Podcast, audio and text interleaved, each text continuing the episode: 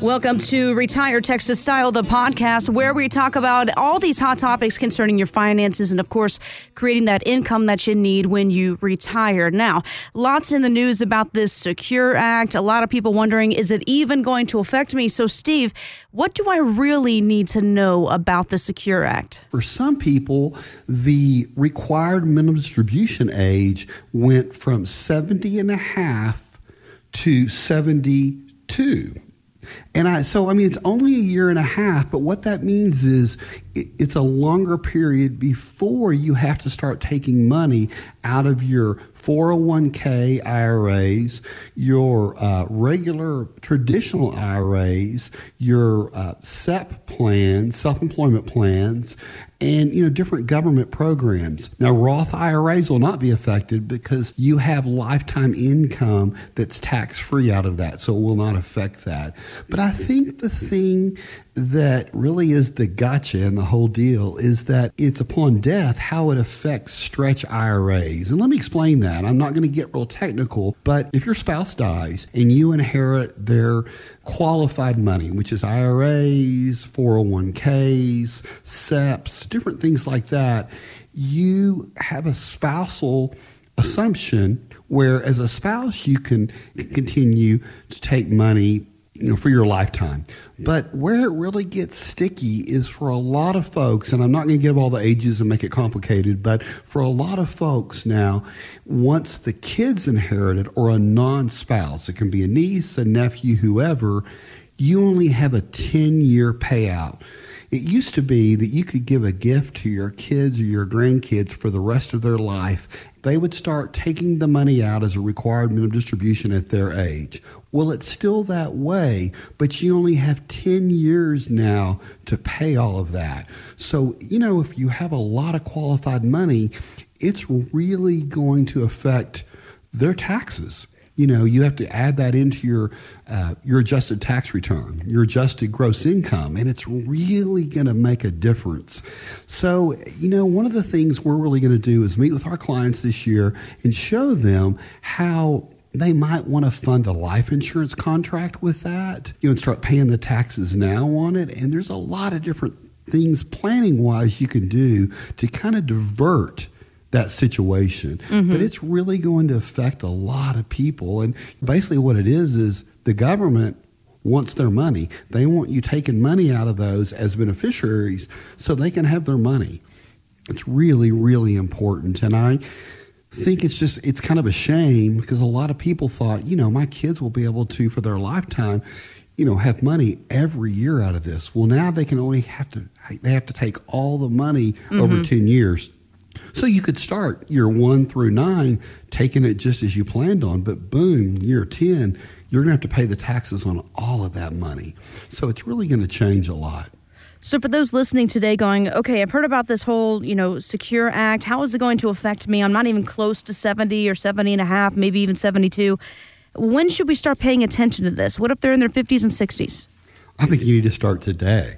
I mean, I think you really do. You know what I see happen a lot out there, Jess, is a lot of folks come and say, you know, I'm really not going to ever need my qualified money because I have a great pension, or I'm going to use another bucket of money during those years. Mm-hmm. Well, you're maybe going to want to rethink that now and start using that money. You know, uh, I've had a lot of people come to me late, you know, when they get close to 70 or, you know, 72, right in that range, and say, now it's time, I want to, you know, do something different because I need to start taking this money. Well, all of a sudden, the payments are so large, it throws you in the very top tax bracket. Ah. And so then you have your Social Security taxed or at least at half of it taxed, if not more, the 70% of it taxed. It's just, I think it's really a reason to sit down, call me and sit down and look at your money and if you're doing it the right way, because it kind of shakes everything up. It's a great problem to have lots of retirement money, but you want to take that money in the smartest way possible. Make it a priority to sit down with Steve one on one and start talking about those things that you need to be putting in order for to have that successful financial plan for when you enter retirement. As you mentioned, you could have this big pile of money, but if you're not allocating it correctly, if you're not using it correctly, then you could find yourself in trouble just years down the road. So we want to help you avoid that. Steve, you always say that planning for retirement is about 25% of the numbers and 75% of it is emotional. I'm sure that you see this every single day. I do absolutely, and you know we've just kind of glossed over the, the, the highlights of it. There's some details within ten years and a lot of little bitty moving parts, but I mean overall, I think the bottom line is it's not what you have it's what you have after taxes and fees. And that's really how we can help people, you know, retire smart, really retire the way you want to retire. And then I think also what's so important, people have worked so hard, what they're not going to use in their lifetime, they want to pass it on to their heirs in a really smart way. And, you know, that may be kids, it may be nieces and nephews, it may be a foundation, it may be a neighbor. I've just seen some really interesting ways people have passed money along, you know, to really make the money do the best it can. It may be grandkids, you know, it may be for education for the next three generations. Mm-hmm. There's ways to do it, but now that we have this deadline, it's a great way to rethink that money. You know, Jess, over the holiday, I had three different calls from people. I had a lot more than that, but three of them said to me, You know, wish I would have called you earlier. I wish I'd have gotten a head start. And, you know, I really see people when they start in their 50s and their 60s and do the planning, it makes it easier in the 70s or the 80s. Uh, you know, it really is. And, you know, one of the things I met with one of my clients that really funny that he was telling me, he said, you know, 20 years ago, I told you I was going to live this long, he said, but I've lived 15 years longer. And I, you know, I told him we don't always get a chance to decide when we're going to check out of here. So we have to plan for the long run. And I think that's so important as we think about a new year mm-hmm. and planning and all the things we can do. You know, Jess, life is so much what you make it. And I think money is that way too. You know, making a difference in someone's life. You've worked all those years, you've done all the heavy lifting.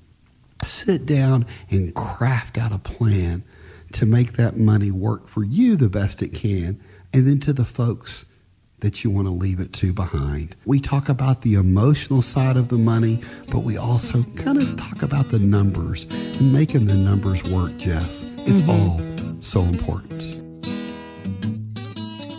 So much for joining us for today's episode of Retire Texas Style on the podcast. Stay tuned, more episodes to come, and as always, get more details on the website retiretexasstyle.com. Talk to you soon.